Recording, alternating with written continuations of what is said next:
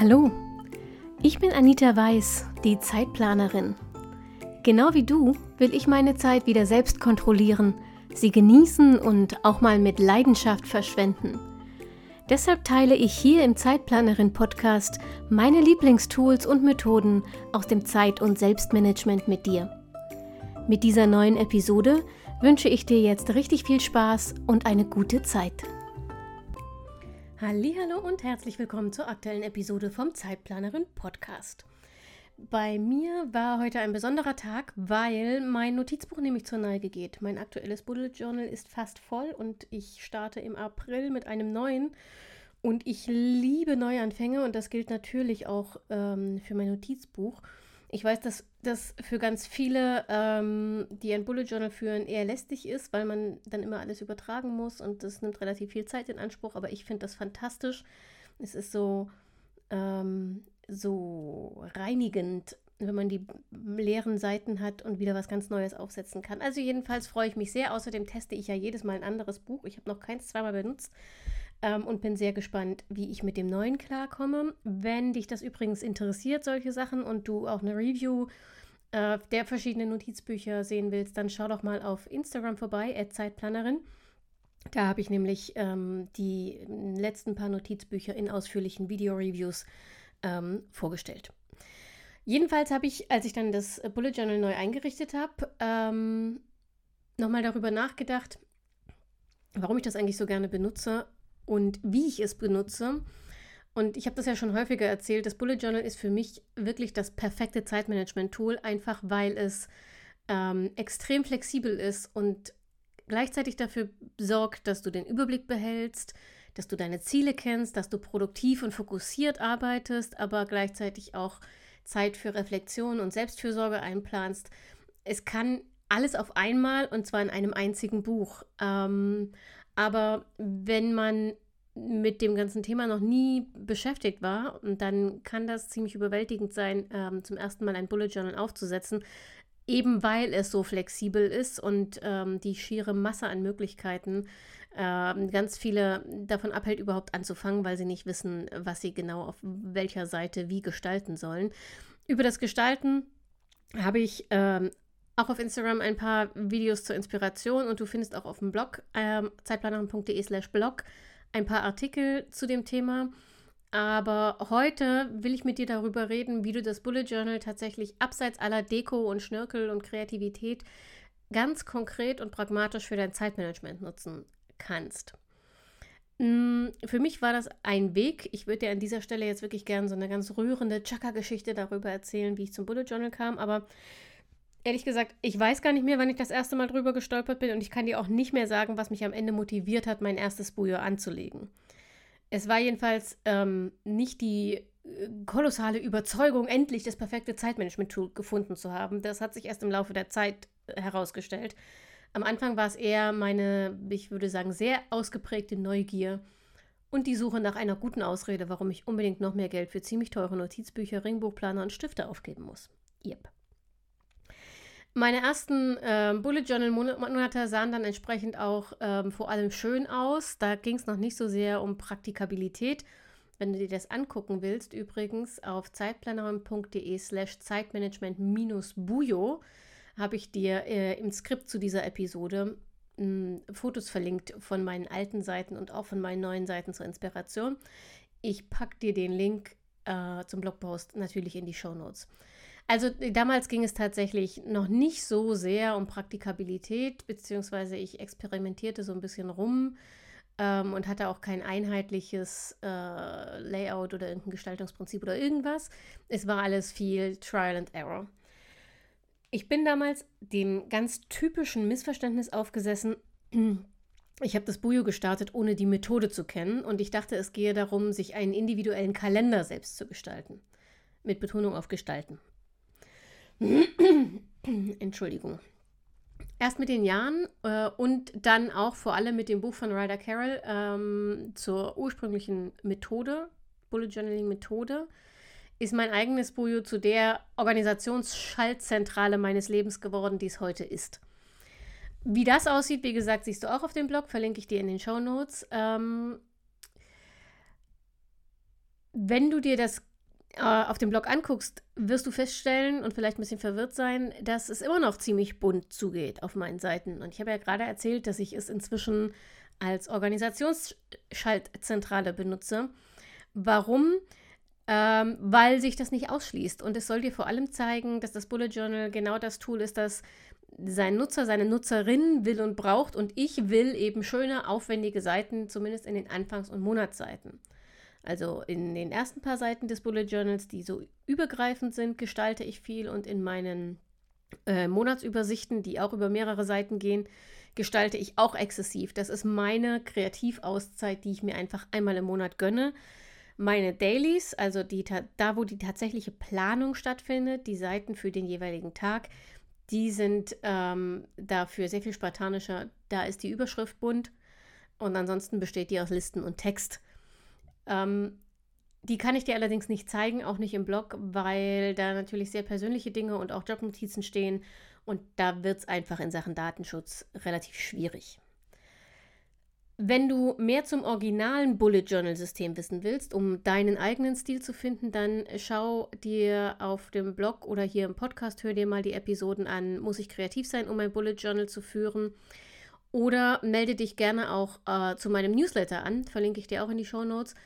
Dann kriegst du äh, als Dankeschön den Zugang zum kostenlosen Download-Bereich und im Download-Bereich findest du zum Beispiel den ähm, Bullet Journal Starter Guide, den Quick Tip Guide sozusagen, ein paar PDF-Seiten, mit denen du sofort loslegen kannst und dein eigenes Bullet Journal anlegen und nutzen kannst. So. Für diese Episode gehe ich jetzt aber erstmal davon aus, dass du genug über das Bullet Journal weißt, um es für dein eigenes Zeitmanagement ausprobieren zu wollen. Also hast du vermutlich schon ein Notizbuch und du hast mindestens einen, vielleicht auch 53 Stifte gekauft ähm, aber jetzt weißt du nicht, wie du anfangen sollst und vielleicht hast du auch Angst, etwas falsch zu machen und damit das teure Notizbuch zu versauen, wenn es denn teurer, teuer war. Ähm,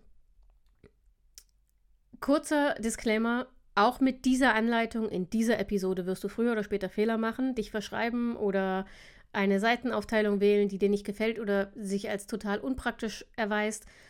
Gewöhn dich einfach jetzt schon mal an den Gedanken und dann versuch den Perfektionismus loszulassen.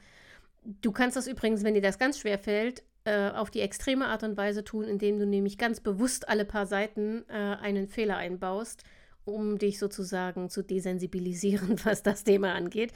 Für alle anderen helfen zwei simple Erinnerungen. Erstens, denk immer daran, dass du dir die Seite, wo der Fehler drauf ist, nur so lange ansehen musst, bis du die nächste Seite aufschlägst. Bei den Dailies ist das in der Regel ein Tag, vielleicht zwei. Und selbst wenn es im schlimmsten Fall vier Tage sind, was sind vier Tage bitte? Dann guckst du dir halt vier Tage einen Fehler an und danach ist er weg. Das schaffst du. Und Erinnerung Nummer zwei, Fehler sind auch Chancen. Aus einem falsch geschriebenen Wort kann eine witzige Anekdote oder ein kleines Kunstwerk werden. Du musst nur kreativ werden und den Fehler zu etwas machen, das dir ein Lächeln schenkt. Bei mir ist es sozusagen schon fast ein Running Gag in meinem Bullet Journal, mm, dass der Sonntag ganz oft Samstag heißt. Ich mache meine Tagesüberschriften meistens in so einer Art Kalligrafie mit einem Brushpen. Und ähm, da bin ich, das ist so ein Zen-Moment, dass ich immer sehr in der Bewegung bin und nicht darüber nachdenke, was ich schreibe. Und das Wort fängt mit einem S an. Und dann bin ich irgendwie automatisch bei Samstag. Und wenn ich das Wort in Schönschrift fertig geschrieben habe, ähm, schlage ich mir mit der Hand vor die Stirn und mir fällt wieder ein, dass der Samstag ein Sonntag ist. Und ich mache dann aber keinen großen Sammer. Manchmal schreibe ich nur dahinter, mh, hm, äh, Nein, ein Sonntag oder ähm, ich mache irgendeinen Spruch dazu oder ich schreibe Sonntag drüber oder manchmal klebe ich auch Washi-Tape über den Samstag und schreibe es da nochmal neu. Das ist ganz unterschiedlich, je nachdem, wie viel Zeit ich habe und wie viel Nerven und wie sehr es nervt. Aber es ist immer eine Chance, kreativ zu werden und was Besseres draus zu machen. So. Die Vorrede war lang. Jetzt kommen wir zum Eingemachten. Bevor du das Bullet Journal für deine tägliche Planung nutzen kannst, solltest du die vorderen Seiten für wichtige Schlüsselelemente herrichten. Das ist nicht bei jedem das gleiche und das, was ich dir jetzt vorstelle, sind meine aktuellen Seiten. Das kann sich beim nächsten Buch schon wieder ändern. Äh, überleg dir einfach, was für dich logisch klingt, was so klingt, als könntest du es gut gebrauchen und dann leg einfach los und teste es aus und wenn es nicht taugt, dann führst du es halt nicht weiter und es bleibt eine hübsche leere Seite und du machst es im nächsten Buch anders. Ich habe zum Beispiel als allererstes, und darauf solltest du tatsächlich nicht verzichten, den Index des Inhaltsverzeichnisses. Wenn dein Buch kein vorgezeichnetes Inhaltsverzeichnis zum Eintragen hat, dann lass einfach die ersten vier Seiten frei und mach die zu deinem Index. Du trägst hier im Laufe der Zeit ein, wenn du eine neue Collection zu einem bestimmten Thema angelegt hast, also eine Einzelseite zu einem bestimmten Thema, ähm, und trägst, schreibst dazu, wo das in deinem Buch zu finden ist. Ähm, du kannst, so mache ich das, dazu schreiben, wann ein neuer Monat, also die Monatsplanung äh, beginnt. Du kannst aber auch oder solltest auch aufschreiben, wenn du wichtige Notizen, die du später wiederfinden willst, irgendwo in einem Daily zwischengeparkt hast. Dann schreib halt die Seite des Dailies auf und ähm, mach ein Stichwort zu der Notiz im Inhaltsverzeichnis, damit du das später wiederfindest. Das Inhaltsverzeichnis zu pflegen ist möglicherweise ziemlich langweilig, aber es ist tatsächlich eine der wichtigsten Aufgaben, wenn du das Bujo effektiv und effizient und produktiv nutzen willst. Also nicht auf den Index verzichten, bitte. So, nach dem Index kommt das Future Log. Das Future Log gibt äh, Ryder Carroll auch in seinem Buch vor und im Prinzip ist das eine Auflistung der kommenden Monate, meist auf einer oder zwei Doppelseiten. Und du kannst einfach oben die Monate als Minikalender aufschreiben und darunter Platz für Notizen lassen. Oder du legst für jeden Monat eine Spalte an und reservierst pro Tag eine Zeile. Ähm, da trägst du dann nach der ursprünglichen Methode Termine ein, die in der Zukunft liegen, da du im Bullet Journal, was die Tagesplanung angeht, nie vorarbeitest, jedenfalls im Originalsystem nicht, sondern einfach immer nur den aktuellen Tag hast, ist das tatsächlich hilfreich, um den Überblick zu behalten, wenn du das Bullet Journal auch als klassischen Kalender nutzt.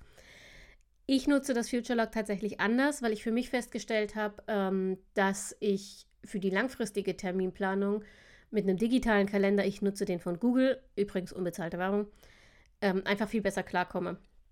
Ich mag das nicht, wenn ich Termine verschieben sich relativ oft, wenn die so langfristig sind nochmal oder fallen ganz aus und ich mag das nicht, wenn ich dann ständig durchgestrichene, getippexte, verschobene ähm, Einträge in meinem Bullet Journal habe. Das ist mir irgendwie, es ist hässlich und es ist unpraktisch. Deshalb Langfristplanung mache ich im Google-Kalender und ab der Monatsübersicht übertrage ich die Termine dann immer auch ins Bullet Journal, weil ich das einfach ständig offen habe.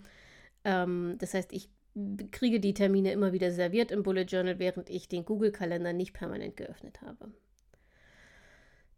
Ich hinterlege im Future Log im Bullet Journal, das ich trotzdem habe, Geburtstage, meine Urlaubs- und Krankheitstage ähm, und wenn ich Lust habe, die Termine des vergangenen Monats nachträglich als so eine Art Chronik oder Termintagebuch. Das mache ich aber nicht in jedem Buch. Aktuell habe ich es nicht. Aber ich habe tatsächlich immer eine Doppelseite mit den Monaten als Minikalender und da arbeite ich mit Farbcodes. Rot sind Tage, an denen ich krank war, blau sind Tage, an denen ich Urlaub hatte. Gold sind im Moment ähm, Feiertage, damit ich weiß, wann, sich es, wann es sich lohnt, Urlaub zu beantragen. Ähm, und ich glaube, das war's. Ich glaube, mehr habe ich nicht. Oder? Ja, drei Kategorien. Genau. Future Log, ich persönlich finde, ist hilfreich. Es ist kein Muss, aber ich würde dir, wenn du ganz am Anfang stehst und eh noch nicht so richtig weißt, was dir nützt und was nicht, würde ich dir empfehlen, es damit mal auszuprobieren. So, danach kommen allgemeine Seiten, die Collections, die du allgemein brauchst. Und das ist jetzt mega, mega individuell. Ich kenne ähm, Leute, die ein Bullet Journal führen und nicht eine einzige Collection vorne in der Übersichtsseite haben, weil es sie im klassischen System so nicht gibt. Normalerweise legst du jetzt einfach los mit der ersten Monatsübersicht und dann mit den Dailies fertig. Für mich hat sich herausgestellt, dass ich so ein paar Seiten habe, die ich immer brauche und die ich nicht jeden Monat neu anlegen will. Das sind allgemeine Seiten zu besonderen Themen, also eben Collections. Mm. Ich ja, wie gesagt, also probier es aus, was du brauchst. Ich gebe dir jetzt zur Inspiration einfach mal, was ich im Moment habe. Ich habe gerade überlegt, ob das so viel Sinn macht, aber im Zweifel skippst du das hier einfach, ähm, wenn es dich nicht interessiert. Aber zur Inspiration mal, damit du weißt, was ich damit meine. Die aktuellen Collections, die ich in meinem Buch habe, ist, ich habe vorne eine Jahresreflexion 2021 und die Jahresplanung Zielsetzung für 2022. Das ist eine Collection, die findet jetzt in dem Buch, das ich neu aufgesetzt habe für das ab April, so nicht mehr statt. Es gibt eine abgespeckte Version, um mich an die Ziele zu erinnern, aber das ist alles. Dann eben der Future Log. Dann habe ich äh, eine Seite mit Kontakten, Also eine Adressliste all der Menschen, die mindestens einmal im Jahr Briefpost von mir bekommen. Ich schreibe tatsächlich noch Briefe und zwar sehr gern und auch relativ regelmäßig. Ähm, dann habe ich Pentest-Seiten, also Stiftetests. Das sind mehrere Seiten, auf denen ich einfach ähm, Stifte swatche, also so einfach einen kurzen Strich mit jedem Stift mache, den ich relativ regelmäßig benutze. Warum mache ich das? Weil jedes Notizbuch ein bisschen anderes Papier hat. Das ist farblich anders. Jetzt in meinem alten bin ich eher auf cremefarbenem Papier. Das neue ist rein weißes Papier. Da wirken Farben der Stifte unterschiedlich und die Papierqualität ist unterschiedlich. Das heißt, ich teste auf diesen Pentest-Seiten, ob bestimmte mh, hm, Stifte in dem neuen Notizbuch zum Beispiel durchbluten. Das heißt, ob man sie auf der Rückseite des Papiers sehr stark durchgedrückt sieht. Das möchte ich ungern mitten in meinem Bullet Journal erfahren, wenn ich vielleicht gerade meine Monatsübersicht mache. Das finde ich echt ätzend. Und deshalb gibt es Pentest-Seiten. Und wenn ich den neuen Monat anlege, wo ich ja exzessiv gestalte, dann kann ich da kurz vorblättern und sehe genau, welche ähm, Stifte eignen sich für das Notizbuch und welche Stifte ähm, passen farblich, also so wie sie auf dem Papier rauskommen, zu der Idee, zu der Gestaltungsidee, die ich für den Monat habe. Danach kommen bei mir Tracker für mein Gewicht und meine Körpermaße, also so Taille, Hüfte und sowas. Ähm, und dann in der Regel eine Liste mit Me-Time-Ideen. Ich versuche ja einmal im Jahr, äh, Quatsch, einmal im, hm, einmal im Jahr, einmal im Monat eine Verwöhnzeit einzulegen, also etwas, was ich mir gönne, eine Auszeit, die ich mir dann gönne, einmal im Monat. Und da sammle ich auf so einer Liste Ideen. Mm, ich hatte auch schon eine Übersicht kurz-, mittel- und langfristiger Ziele. Die habe ich aber zum Beispiel jetzt äh, gekillt, weil ich gemerkt habe, dass ich sie überhaupt nicht benutze ähm, und auch nicht danach arbeite. Also sie ist für mich kein, keine echte Zieleseite gewesen. Es war mir mehr oder weniger egal, was da drauf steht. Also lasse ich sie jetzt weg. Ich habe im aktuellen Bullet Journal auch eine Liste 10 neue Erfahrungen, weil ich, ähm, das, wie gesagt, Neuanfänge sind voll meins und neue Erfahrungen fände ich voll schön, aber ich habe von diesen 10 Erfahrungen, die ich in den vier Monaten machen wollte, die ich das Buch führe, bisher genau drei ausgefüllt. Das ist ein bisschen traurig. Ähm, der Monat geht ja noch ein paar Tage. Inspirationen nehme ich also gerne noch entgegen, wenn euch was einfällt, was man mal ausprobieren könnte. Dann habe ich eine, Kompliment, eine Komplimente-Liste ähm, die habe ich in jedem Bullet Journal für die richtigen Kacktage. Ähm, auf die Komplimente-Liste kommen tatsächlich alle Komplimente, die mir jemand macht. Das ähm, waren im letzten Bullet Journal tatsächlich äh, relativ viele Nachrichten, die ich von euch auf Instagram bekommen habe, weil ich teilweise wirklich, wirklich ganz tolles, rührendes Feedback bekommen habe, über das ich mich riesig gefreut habe. Und das habe ich dann immer aufgeschrieben. Ähm, das sind aber manchmal auch so Sachen wie, vor ein paar Jahren war ich bei einem Neurologen und der schaute sich mein äh, CT-Bild von meinem Gehirn an und äh, sagte dann so ganz spontan und sehr begeistert, das ist aber ein schönes Gehirn, das Sie da haben. Ähm, sowas kommt auch auf die Komplimente-Liste und wenn man einen richtig beschissenen Tag hat, also einen voller Selbstzweifel, ja, so, wo man wieder das Gefühl hat, man ist eigentlich, ähm, man taugt eigentlich zu gar nichts und alles macht man falsch und so, dann hole ich die Komplimente-Liste vor und dann lese ich mir das durch und ähm, das nordet mich wieder so ein bisschen ein, weil mir bewusst wird, dass ich nicht so falsch sein und liegen kann, wenn ähm, doch so viele Menschen immer wieder schreiben, dass sie gut finden, was ich tue und wie ich bin. Also Komplimente-Liste kann ich sehr empfehlen, ist fantastisch. Was kommt dann? Dann habe ich immer noch eine mindestens eine Doppelseite für Zeitplanerin-Sachen. Das ist, äh, sind Themenideen, die ich ganz vorne sammle und die Statistik. In, äh, die Statistik mache ich immer in der Übersicht, nicht monatsweise, also in den Monatsübersichten, sondern halt die Monate untereinander geschrieben auf einer Seite, einfach damit ich die Entwicklung besser im Überblick habe. Die konkrete Themenplanung, die Contentplanung für den jeweiligen Monat, die findet dann bei mir in der Monatsübersicht statt. Aber die Ideensammlung und die Statistik vorne. So, und dann habe ich ähm, immer noch eine Putzliste.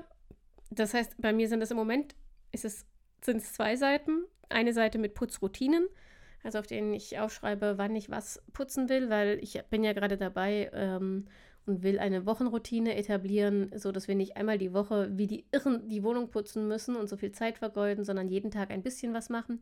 Und was ich mir da überlegt habe und welche Routinen ich da testen will, das habe ich auf einer Seite aufgeschrieben. Und auf der anderen Seite, und das ist auch eine Liste, die ich bisher in jedem Bullet Journal hatte, ist die Wann habe ich zuletzt Punkt, Punkt, Punkt Liste.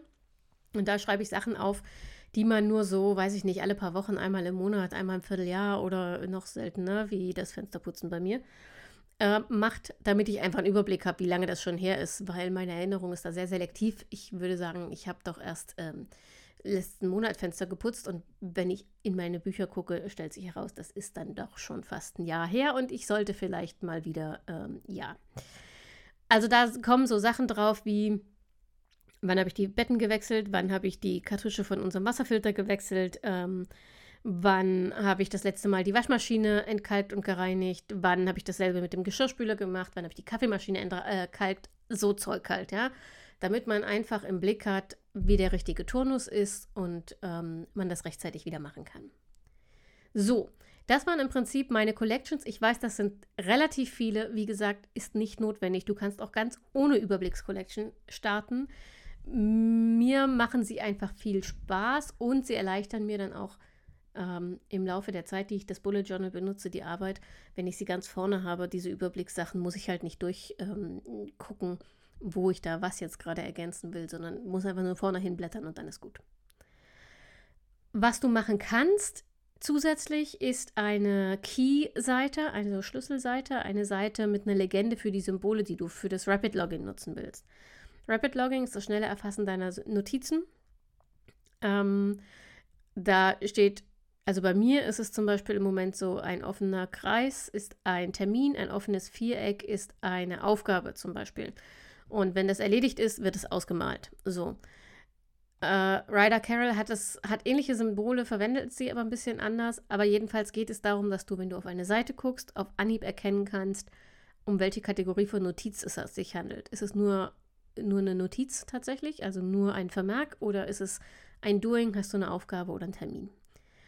Und dieses Rapid Logging, diese Symbole, mm, ich hatte am Anfang dafür auch eine Key-Seite, also einfach so eine Übersicht, damit ich nochmal nachgucken konnte, was ich beschlossen habe, welches Symbol ich wofür benutzen will.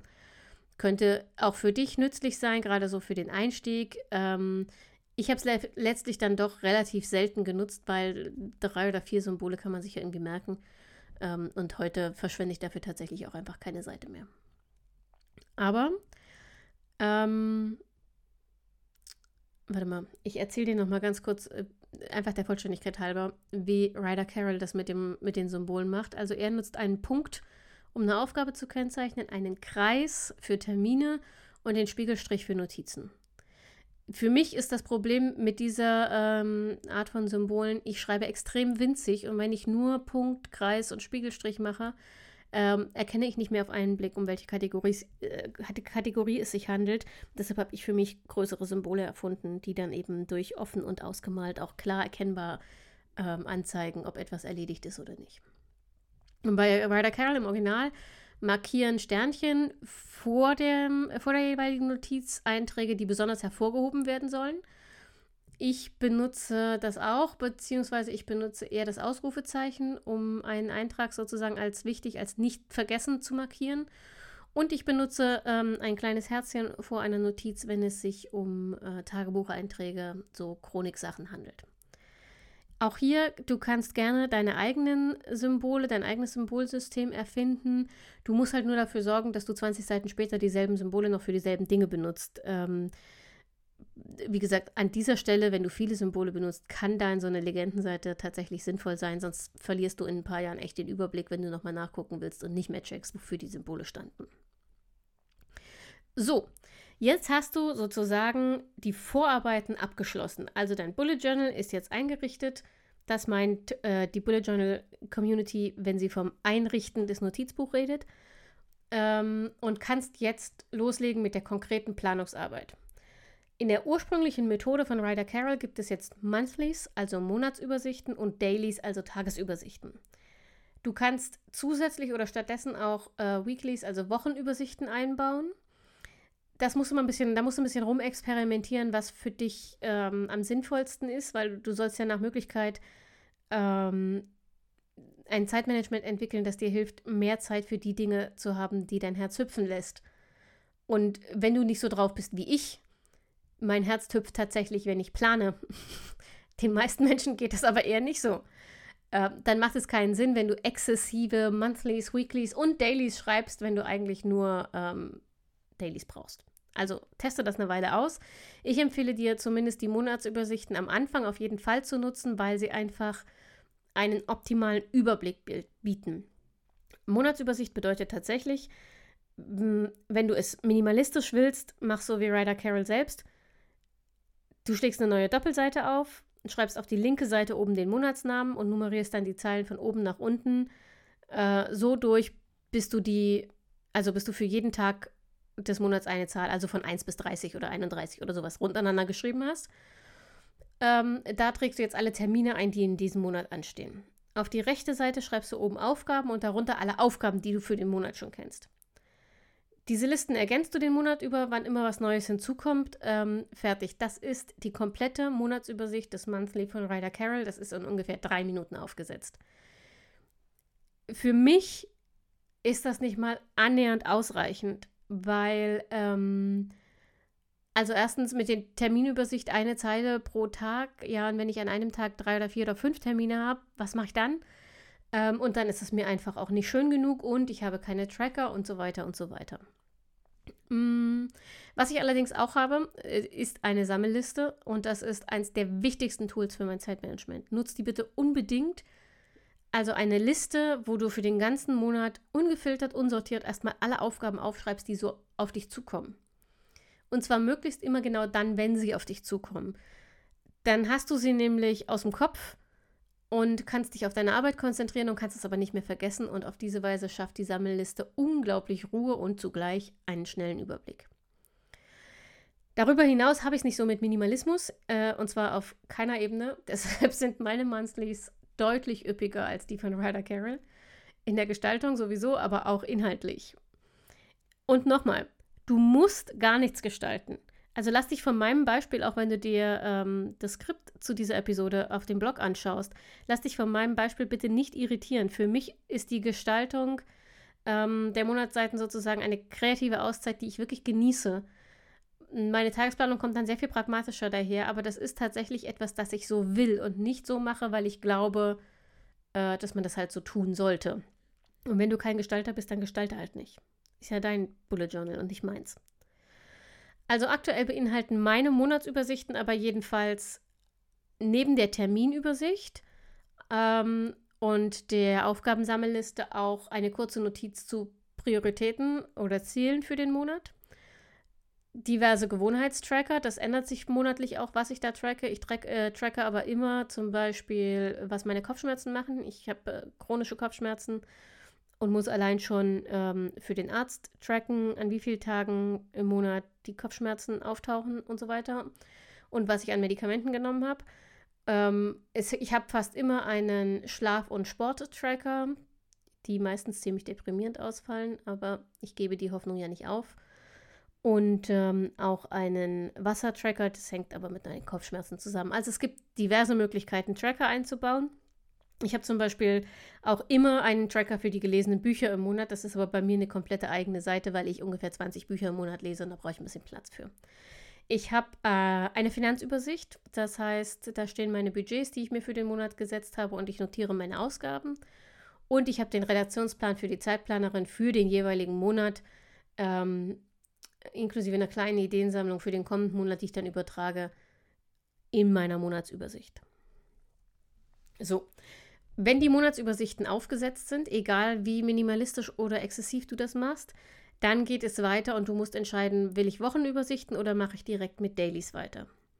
Wie gesagt, Wochenübersichten sind im ursprünglichen System nicht vorgesehen, aber sie können tatsächlich nützlich sein und ich kenne relativ viele äh, Menschen, die mit dem Bullet Journal arbeiten und zwar sehr erfolgreich planen, die keine Dailies machen, sondern nur Wochenübersichten benutzen, weil sie sagen, ähm, diese Lupe auf einen Tag reicht ihnen nicht. Sie müssen ihre ganze Woche überblicken, um genauer eintakten zu können, wann sie welchen Termin noch annehmen und wann sie welche größere Aufgabe einplanen können.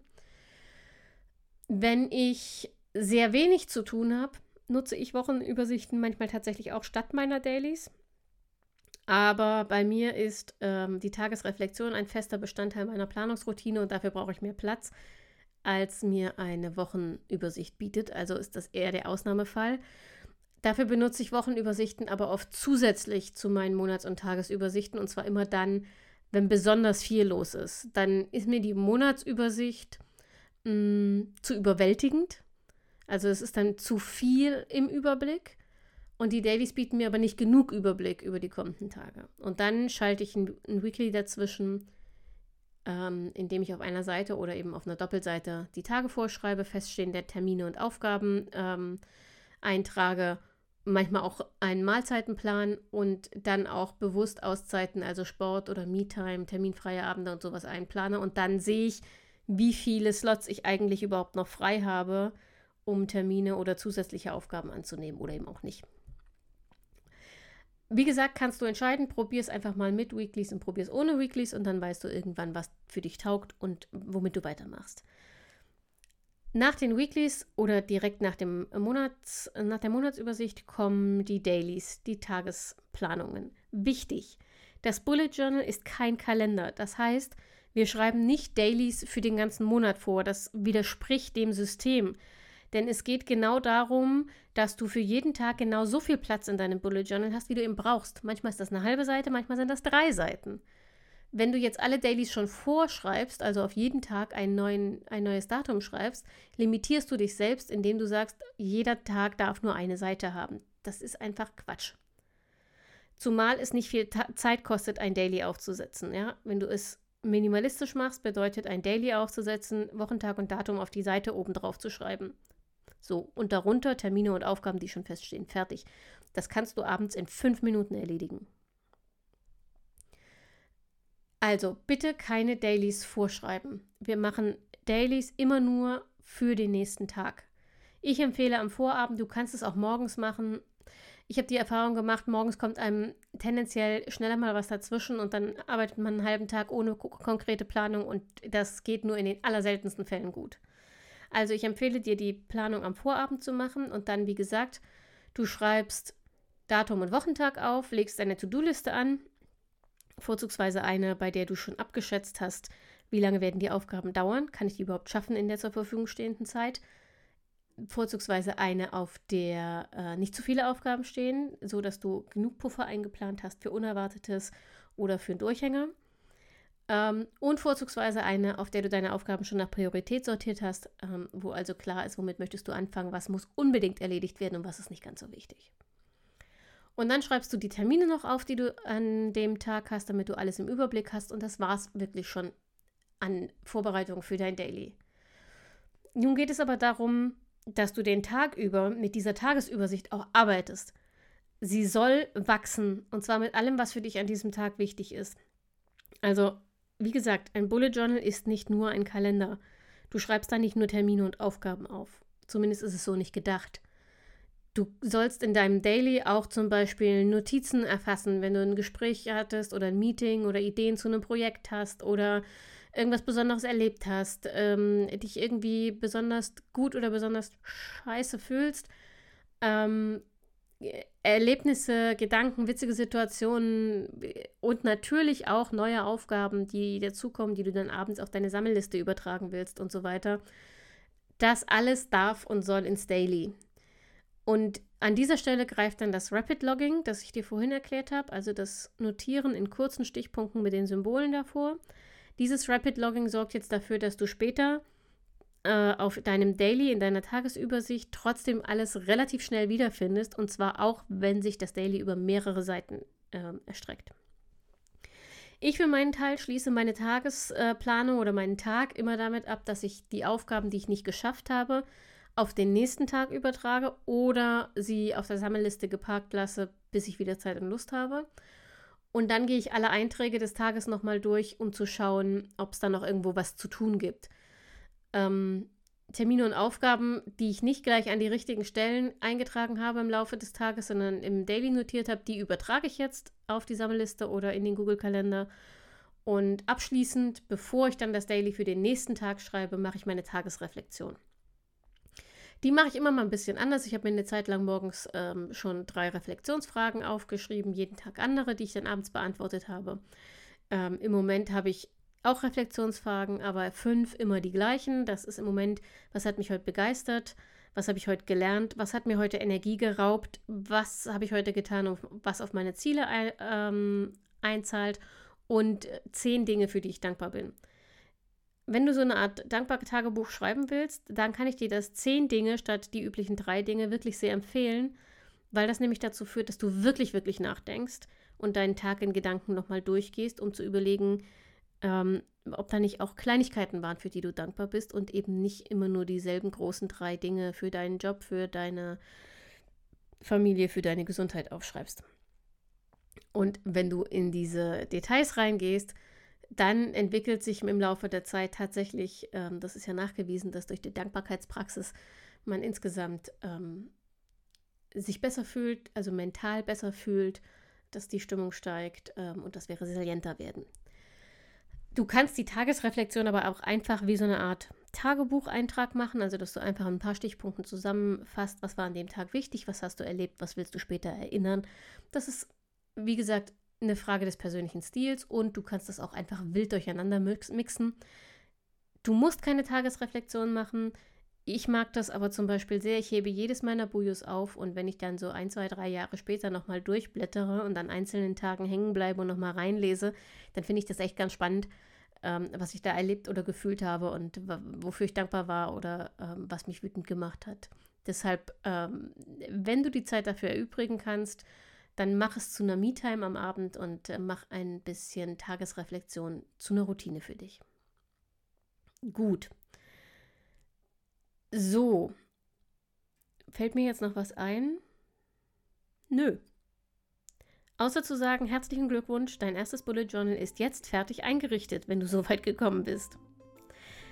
Wenn du ähm, tatsächlich diese Episode zum Anlass nimmst und ganz neu ein Bullet Journal einrichtest, dann lass mich doch mal wissen, wie es dir damit ergeht. Wenn du äh, zurechtkommst, freue ich mich einfach über eine Nachricht und wenn du Hilfe brauchst, dann darfst du dich sehr, sehr gerne auch melden. Am besten, ähm, wie gesagt, auf Instagram und ich gucke, ob ich dir vielleicht weiterhelfen kann. Und ansonsten habe ich heute eine ganz große Bitte. Auf Spotify kann man inzwischen ähm, Podcasts bewerten, so wie auf Apple Podcasts bisher nur.